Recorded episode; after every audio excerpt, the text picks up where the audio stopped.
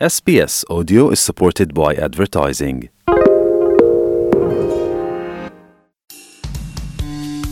ከ SBS ራዲዮ download በማድረጎ እናመሰግኖታለን።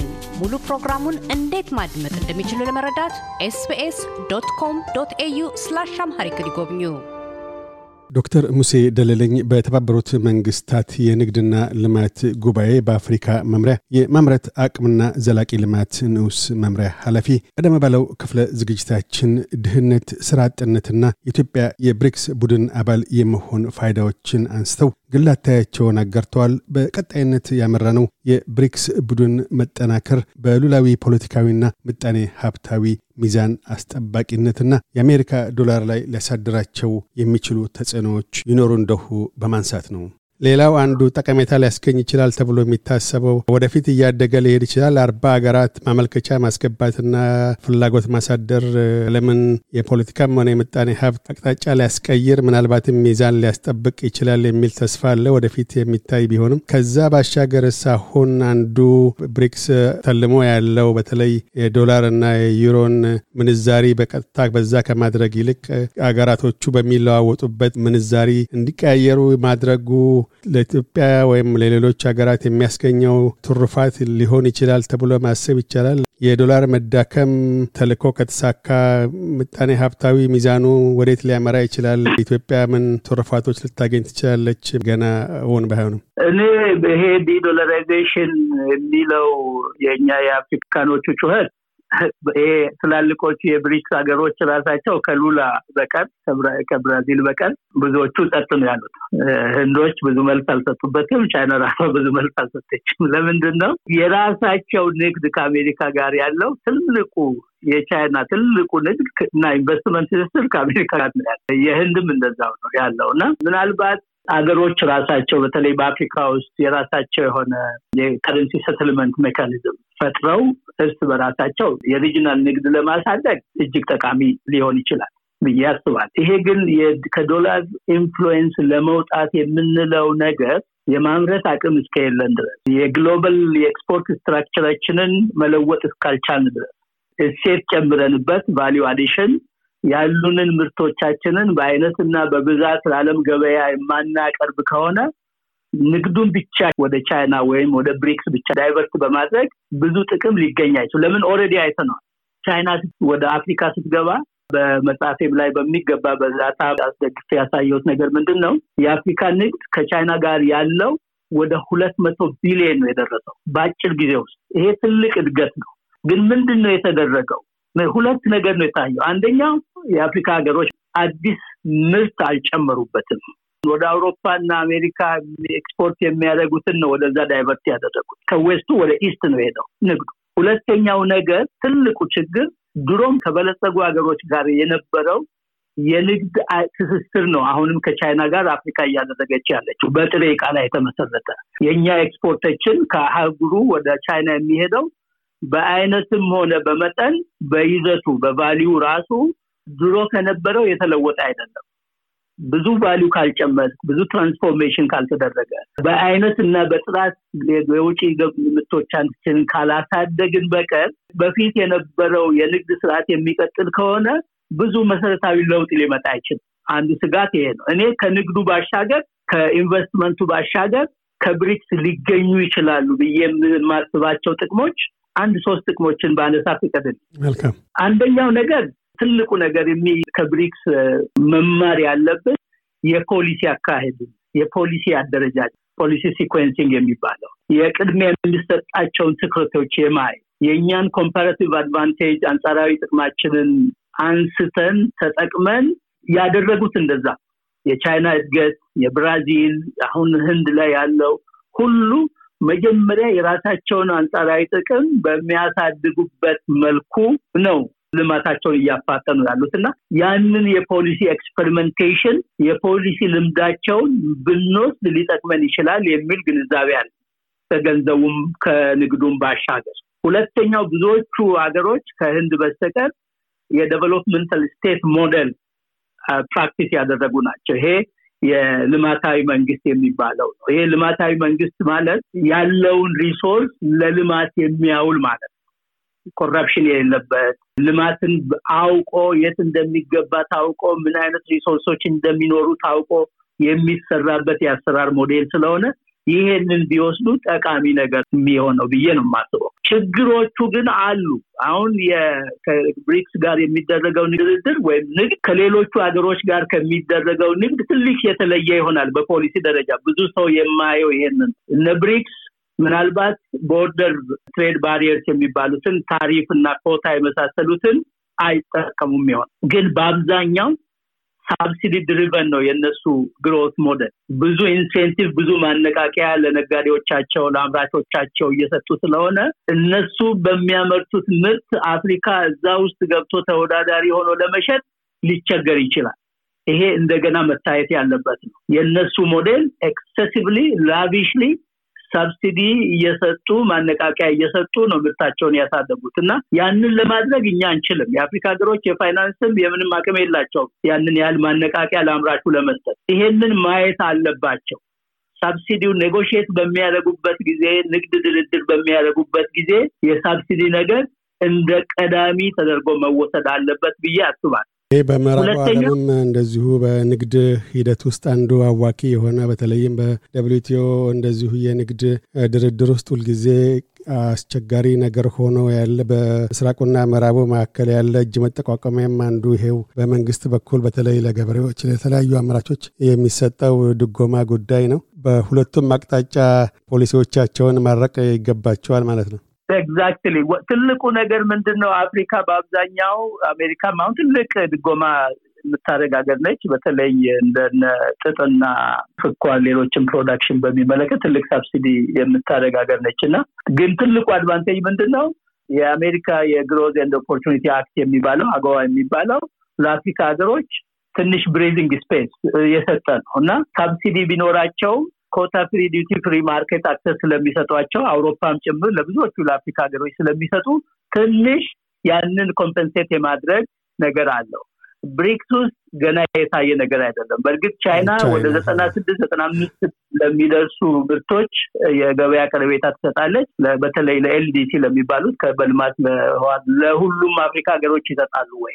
ኢትዮጵያ በዚህ ተጠቃሚ ልትሆን ትችላለች። ግን ህንድ በጣም የተወሰኑ ነገሮች ላይ ነው ያለችው።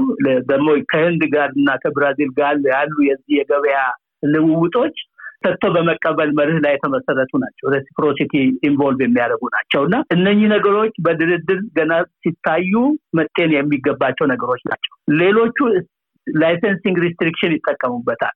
እዛ ውስጥ ሄዶ invest ለማድረግ የሚፈልግ ካለ discriminatory licensing procedure ነው ያላቸው። ይሄንን በደንብ አድርጎ ማየት ያስፈልጋል። ሀገሮች ስለ ንግድ፣ ስለ ኢንቨስትመንት ሲነጋገሩ እነኚህ ነገሮች መመርመር አለባቸው። export ban እስከ ማድረግ export restriction ን በብዛት ይጠቀማል። የብሪክስ ሀገሮች በአብዛኛው ችግር በተነሳ ቁጥር ቶሎ ብለው ለማቆም እና ለመዝጋት የሚፈልጉት የዚህ አይነቱን ነገር ስለሆነ በደንብ አድርገው የእኛ ሀገሮች ስምምነቱን መፈራረም ብቻ ሳይሆን join ማድረግ ብቻ ሳይሆን እንዴት አድርገው ነው በዛ market በዛ ገበያ ውስጥ competitive ሊሆኑ የሚችሉት ተወዳዳሪ ሊሆኑ የሚችሉት የሚለው በሚገባ ማጥናት ያስፈልጋል። ኢትዮጵያን በተመለከተ በተለይ በምን መልኩ ነው ለ2016 በተለይም በብሪክስ ውስጥ ሰፊ የሆነ ምርትን የማቅረብና ቀደም ሲል ወደ ምዕራቡ የነበረውን ወደ ምስራቅ ማዞር ብቻ በቂ ስለማይሆን የበለጠ እድሎቹን ተጠቅሞ ኢኮኖሚ እድገትን በ2023 24 ወደ 7.5 የሀገሪቱን ጠቅላላ ምርት ደረጃ ከፍ ለማድረግ ምን ብልሃት መዘየድ አለበት? ቅድሚያ ሊሰጣቸው ወይም ደግሞ ማሻሻያ ሊደረግባቸው የሚገቡ የምጣኔ ሀብት ዘርፎች ምን ሊሆኑ ይችላሉ? እዛስ ላይ እንደምን ሊደረስ ይችላል? የፖሊሲ እና የስትራቴጂ ቀረጻዎችን አክሎ መጀመሪያ ስለ ኢትዮጵያ ስለሆነ የምናወራው እኔ ሁልጊዜ እንደምለው ሰላም ከሌለ የትም ሄደን መነገድ፣ ማምረት፣ ኢንቨስትመንት መሳብ በጣም ስለምንቸገር ይሄ ቅድሚያ እንዲሰጠው ነው። ከምንም በላይ ፖለቲካ መረጋጋቱና ሰላሙ የሚገኝበት መፍትሄ በአስቸኳይ መሻት ያስፈልጋል። ከዚህ ውጭ ምን ሌላ ነገር። ሁለተኛው ነገር ብዙ ምስቅልቅል የ macro economic እና የፖሊሲ ሁኔታ አለ። ይሄ distortionary policy የሚባለው እነኝህን በሙሉ ቶሎ ብለን address ማድረግ አለብን። ተራ በተራ ለምሳሌ inflation በጣም በከፍተኛ ደረጃ ምርትንና ምርታማነትን የህዝብን ኑሮ ብቻ ሳይሆን ምርትንና ምርታማነትን ሁሉ እየጎዳ ስለሆነ inflation ን የሚያባብሱ ፖሊሲዎችን መገደብ አለበት። ለምሳሌ expansionary ይሄ ተስፋፊ የገንዘብ ፖሊሲ ኢትዮጵያ ለረጅም ጊዜ ስትጠቀምበት የነበረው የተስፋፊ የገንዘብ ፖሊሲ እንዲገደብ ያስፈልጋል የሚል ሀሳብ አለ። ሌላው በርካታ ሪፎርሞች ሪፎርም በነገራችን ላይ የአንድ ኢኮኖሚ የሂደቱም የኡደቱም አካል ሂደት ስል ለወደፊት የማደግ የመሻሻል ነገር ሲመጣ ሁሉ ሪፎርም ተከታታይ ነው፣ ቀጣይነት ያለው። ኡደቱ ደግሞ ችግር በተፈጠረ ቁጥር ያንን ችግር ለመቅረፍ የሚወሰዱ ፖሊሲዎች በአስቸኳይ ስለሚያስፈልጉ አንዳንድ ጊዜ counter cyclical ይባላል። በዛ በሚሄደው ኡደቱን ለማዞር ወደ negative የሚሄደውን ወደ positive ለመውሰድ የሚደረጉ የፖሊሲ ሪፎርሞች በቀጣይነት የሚያስፈልጉ ናቸው። እነኚህ ሪፎርሞች የፋይናንሱን ይመለከታሉ። ለ private sector ኡ ያለንን የግሉን ክፍለ ኢኮኖሚ የሚመለከቱ ናቸው። የትምህርት ስርዓታችንን የሚመለከቱ ናቸው። የስራ እድላችንን የስራ እድል ማስፋፋትን በሚፈልጉ ፖሊሲዎች ላይ ማተኮር ያስፈልገናል። እነኚህ ትላልቅ ግዙፍ ግዙፍ የሚባሉ የተቋሞች አደረጃጀት ያስፈልገናል። ፖሊሲ የማስፈጸም እንዳየነው ፖሊሲ የማውጣት እና የማስፈጸም አቅማቸው እጅግ በጣም ውስን የሆኑ ተቋሞች ናቸው ያሉን እና የምታየው ምንድን ነው መንግስት ፖሊሲ አውጥቶ በማግስቱ በኢኮኖሚው ላይ የምታየው negative ን ነው። የመንግስት ሊያደርግ የፈለገውን ሳይሆን መንግስት ሊያቆመው የፈለገው ነገር ተባብሶ ነው እና ይሄ የ institution ኦች ችግር የማስፈጸም አቅም አለመኖር ሁሉ ተያይዞ elephant in the room ይላሉ። corruption ይሄ ሙስና ሌብነቱ እነኚህ ነገሮች በሙሉ address ካልተደረጉ ለዚህ እንግዲህ legal and institutional reform አብሮ መታየት ያለበት ነገር ነው። እነኚህ ካልተደረጉ ብሪክስም ይሁን የትም ኢኮኖሚያችንን አፋጥነን ንግዳችንን አሳልጠን ኢንቨስትመንት ስበን እናድጋለን የሚለው እንትን በጣም አስቸጋሪ ነው የሚሆነው። በጣም አስቸጋሪ ነገር ነው የሚሆነው። ከዚህ በፊት ለ privatization privatize ለማድረግ ትላልቅ company ዎች Ethiopian Airlines ጨምሮ ቴሌኮሙኒኬሽን ጨምሮ ስራ በስራ የተጀመሩ ነገሮች አሉ። እነሱም በደንብ አድርገው regulatory framework ኣችን በደንብ ካልተጠናከረ ድረስ ጉዳታቸው እየሰፋ ስለሚመጣ እንደገና እኛ ይሄንን beef up የምናደርግበትን by the way የኢትዮጵያ ህዝቧ ብቻ ሳይሆን በየአመቱ ለስራ የሚደርሰው ህዝብ እየጨመረ እየመጣ ነው ያለው። በአመት ኢትዮጵያ ቢያንስ ቢያንስ ከአራት እስከ አምስት ሚሊየን ስራ መፍጠር አለባት።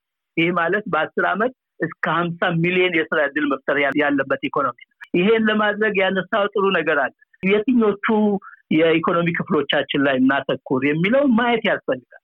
ሁልጊዜ የምለው እኔ ብዙ ህዝባችን ያለው ብዙ resource ያለን መሬትና ውሃ እና ህዝባችን በአብዛኛው ያለው በገጠሩ ክፍለ ኢኮኖሚ ነው። ግብርናን ካላዘመን ግብርናችን የተሳለጠ ካልሆነ ኢንዱስትሪ ልማት የሚታሰብ አይደለም። ንግዳችን ሊስፋፋ አይችልም። ስለዚህ ያለንን ሀብት ያለንን አቅም ያለንን የፖሊሲ ትኩረት እኔ ሁልጊዜ እንደምለው ግብርና በማዘመኑ ላይ ቻይና ስለ ኢንዱስትሪ ነው ሰው የሚያወራው። ቻይና ስትሄድ የሚነግሩ ቻይና የግብርና ውቅያኖስ ነች፣ ግን የኢንዱስትሪ ደግሞ አይላንድ ነች ነው ደሴት ነች ነው ግብርና ላይ ተመስርተው ነው ያደጉት። ቪየትናም አሁን በቅርብ የሚሄድበት ግብርናን አዘምነው ነው የምግብ ችግራቸውን፣ ድህነትን፣ ረሃብን ካሸነፉ በኋላ ነው የተነሱት እና ይሄንን ማድረግ ያለብን ይመስለኛል። ይሄ ትልቅ ሪፎርም የሚፈልግ ነገር ነው። ትልቅ የአሰራር ለውጥ የሚፈልግ ነገር ነው። ብዙ ጊዜ ስለ ስታወራ ኤክስፖርት ላይ based ሆነው ነው ይባል። no export ላይ ብቻ አይደለም። ኤክስፖርት ላይ based መሆን selective የሆነ export substitution አያስፈልግም ማለት አይደለም። ይህንን በሚገባ ማወቅና ማጥናት አለ። ግብርናችንና ኢንዱስትሪው የተመጋገበ ካልሆነ ይህ ደግሞ ከ infrastructure ፖሊሲ ከፋይናንስ ፖሊሲ ጋር ከማክሮ ኢኮኖሚ ፖሊሲዎች በአጠቃላይ ጋር የተሳሰረ ካልሆነ እጅግ አስቸጋሪ ችግር ውስጥ ነው የምንገባው እና ይሄንን በደንብ አድርገን ማጥራት አለ። ሁልጊዜ የምንለው ምንድን ነው? ጥሩ ፖሊሲ ወጥቶ ተፈጻሚ ካልሆነ መጥፎ ፖሊሲ ነው። ኢትዮጵያ ውስጥ በተለይ ግል ባለሀብት መዋለ አፍሳሾች ገና አልደረጁም፣ አልጠነከሩም። የፖሊሲውም ሆነ የንግድ ስርዓቱ እንደዚሁ ጠንካራ በሆነ ተቋማዊ መሰረት ላይ የቆመ አይደለም። ከፍተኛ የሆነ የስራ እድል ቅድም እንደተባለው ያንን በአስር ሚሊዮን ያህል የሚቆጠር ለመፍጠር የግሉ ምጣኔ ሀብት ዘርፍ እንደዚሁ ከፍተኛ ደረጃ መንቀሳቀስ ይገባዋል። ኢትዮጵያ ውስጥ በአሁኑ ወቅት ያለውን የግሉን ንግድ ዘርፍ ደረጃ በምን ሁኔታ ላይ ይገኛል? ቢያንስ በአፍሪካ ቀንድ ወይም ከሌሎች አፍሪካ ሀገራት ጋር ሲነጻጸር ይህስ ወደፊት በመንግስት ፖሊሲና በግሉ ኢንዱስትሪ በኩል ያለው የመጣኔ ሀብታዊ እድገት ደረጃ ከፍ እንዲል ተመጋግቦ እንዲሄድ ምን መደረግ አለበት? በጣምራ በተለይ ደግሞ የንግዱ ዘርፍ እንዲመጥቅ እንዲመነደግ ምን ያስፈልጋል? በተለይ በ2016 ከዛም በላይ በረጅም የምጣኔ ሀብት ፖሊሲ ቀረጻና ስትራቴጂ ነደፍ አኳያ አሁን ያለው የኢትዮጵያ አዲሱ የአስር አመት መሪ እቅድ ወይም የ ten year development plan የሚባለው ወደ ሰባት ስምንት የሆኑ ግልጽ ግቦችን አስቀምጦ ነው ያለው። አሁን አንደኛው ሀገሪቷን ማድረግ prosperous የሆነች ሀገር ግን በገበያ የተመራና የግሉ ክፍለ ኢኮኖሚ ትልቅ ሚና የሚጫወትበትን ኢኮኖሚ መፍጠር ነው የሚለው። ይሄ በፖሊሲ ደረጃ ምንም ችግር የለው። ግን መሰረታዊ ችግሮቹ የኢትዮጵያን የሌሎችንም የአፍሪካ ሀገሮች አይተናል። የሚለየው አንዱ ትልቁ ነገር እስካሁን ድረስ ትላልቅ ፕሮጀክቶች በአብዛኛው mega project የሚባሉት የሚፈጸሙትና የተያዙት በመንግስት እጅ ነው። ይሄ ደግሞ ምንድነው ትልቁ በባህሪው ይሄ ጥሩ ነገር ቢሆንም በባህሪው የ private sector ኡን choke ያደርገዋል ነው የሚባለው እና ከገበያ ያወጣዋል፣ ተወዳዳሪ እንዳይሆን ያደርገዋል። ለምን ያለውን ገንዘብ በሙሉ አሟጦ የሚጠቀመው መንግስት ስለሆነ private sector ኡን crowd out ያደርገዋል ነው የሚባለው። language ኡ የ professional language ኡን ለመጠቀም ብዬ ነው። ከገበያ ያወጣዋል፣ ተወዳዳሪ እንዳይሆን ያደርገዋል። ፖሊሲው ገበያ መርና በግሉ ክፍለ ኢኮኖሚ ላይ የተመሰረተ ኢኮኖሚ እንፈጥራለን ነው የሚለው ግን ሁኔታው ያንን ከአሁኑ ማመቻቸት አለብን። private sector ኡ ትልቅ ሚና እየተጫወተ እንዲመጣ ትልቅ ድጋፍ ያስፈልገዋል። ሁለተኛው ችግራችን በብዙ የአፍሪካ ሀገሮችም የታየ ችግር ነው። ለ private sector የምናበድረው ብድር ተወዳዳሪ እንዳይሆኑ የሚያደርግ ነው። በአማካይ ኢትዮጵያን ጨምሮ ለ private sector ኡ ብድር እንኳን ቢሰጥ ከሀያ percent እየደረሰ ነው ያለ አሁን አስራ አምስት percent ነበር ከዚህ በፊት አሁን በቅርቡ አምስት percent ተጨምሯል። North Africa ውስጥ በአማካይ ወደ አምስትና ስድስት percent እነ ቦትስዋና፣ ሞሪሽስ፣ South Africa ብትመለከት ከስድስት percent በታች ነው። እንዴት ሆነው ነው በኋላ እኮ ይሄ የአፍሪካ continental free trade area የሚባለው ራሱ ሲመጣ የኢትዮጵያ private sector ከነኚህ ጋር አብሮ ሊወዳደር አይችልም እና ይሄ ከአሁኑ መታየት ያለበት ነገር ነው። ሶስተኛው የኢትዮጵያ አበዳሪ ድርጅቶች የመንግስት ባንኮችን ጨምሮ ከ private sector ኡ የሚፈልጉት ይሄ ልዩ ነው። በኢትዮጵያ በኩል collateral የሚባለው ማስያዣ እጅግ ከፍተኛ ነው። ፖሊሲው private sector led economy እንፈጥራለን እያለ ያሉን ግን operational የሆኑ አሰራሮቻችን ይሄንን የፖሊሲውን የሚጻረሩ ናቸው። ስለዚህ ይሄንን ማጽዳትና ማስተካከል ያስፈልጋል። ብዙዎቹ ይሄ common ነው በአፍሪካ ሀገሮች ብዬ ነው የምነግርህ ለውጭ ኢንቨስተሮች የተመቻቹ ናቸው ሀገሮቻችን። የውጭ ኢንቨስተሮች ትልቅ ካፒታል ይዘው ስለሚመጡ እንደውም ብዙ ማነቃቂያ አያስፈልጋቸውም ነበር። ግን ብዙ ማነቃቂያ የሚሰጣቸው ትንሽ ገንዘብ አምጥተው ትልቅ ገንዘብ ከሀገር ውስጥ የሚበደሩ በአብዛኛው የውጭ ኢንቨስተሮች ናቸው። ኢንዱስትሪያል ፓርኮቹን ብትመለከት የትም ሀገር አፍሪካ ውስጥ ሄደህ ከሰማንያ እስከ ዘጠና percent በሙሉ facility ዎቹ የተያዙት በውጭ investor ኦች ነው። ይገባኛል። foreign currency ስለሚፈለግ የስራ እድል ለመፍጠር ስለሚፈለግ እነኚህ መጠነኛ ችግሮቹን ሊቀርፉ ይችላሉ፣ ግን በረጅም ጊዜ ልማት ሊያፋጥኑ አይችሉም። የአሜሪካ መንግስት ኢትዮጵያን ከአግዋ ሲያገል ብዙዎቹ ትላልቅ private sector ኦች ጥለው ነው የወጡ። በአብዛኛው ብዙ ሀገሮች አይተናል። ጥቅማቸውን ብቻ ስለሚያዩ የኢኮኖሚ እድገት፣ የወደፊት እድገት የሚመጣው የሀገር ውስጡ የግሉ ኢኮኖሚ ሲያድግ ነው። የግል ኢኮኖሚ ማደግ ያንን ኢንቨስትመንት ለመሳብ ትልቅ ማግኔት ሊሆን ይችላል። ይህንን ማመቻቸት አለብን። ለምሳሌ ባንኮቻችን ለግብርና በጣም risky ስለሆነ credit አይሰጡም። ለግብርና የሚሄደው ብድር በግብርና መስክ ላሉት እጅግ በጣም ትንሽ ነው፣ አነስተኛ። ፋይናንስ እያደረጉ ያሉት consumption እና service ላይ ነው በአብዛኛው እየተሰጠ ያለ። እነኚህ ፖሊሲዎች ካልተለወጡ በቀር ወደ ግብርና ሄዶ private sector ኡ እንዲያመርት ካላመቻቸን ግብርና risky ነው ብለን ብድር የማንሰጠው ከሆነ የማናስተካክለው ከሆነ መንግስት ብቻውን ግብርናን ሊያዘምን አይችልም፣ develop ሊያደርግ አይችልም። ስለዚህ እነኚህ ነገሮች ዋናው ፖሊሲያችን ከሚለው ጋር አሰራሮቻችን ገዳቢ ስለሆኑ ቀያይ ስለሆኑ ፖሊሲውና ኦፐሬሽናል አስፔክቱን ማጣጣምና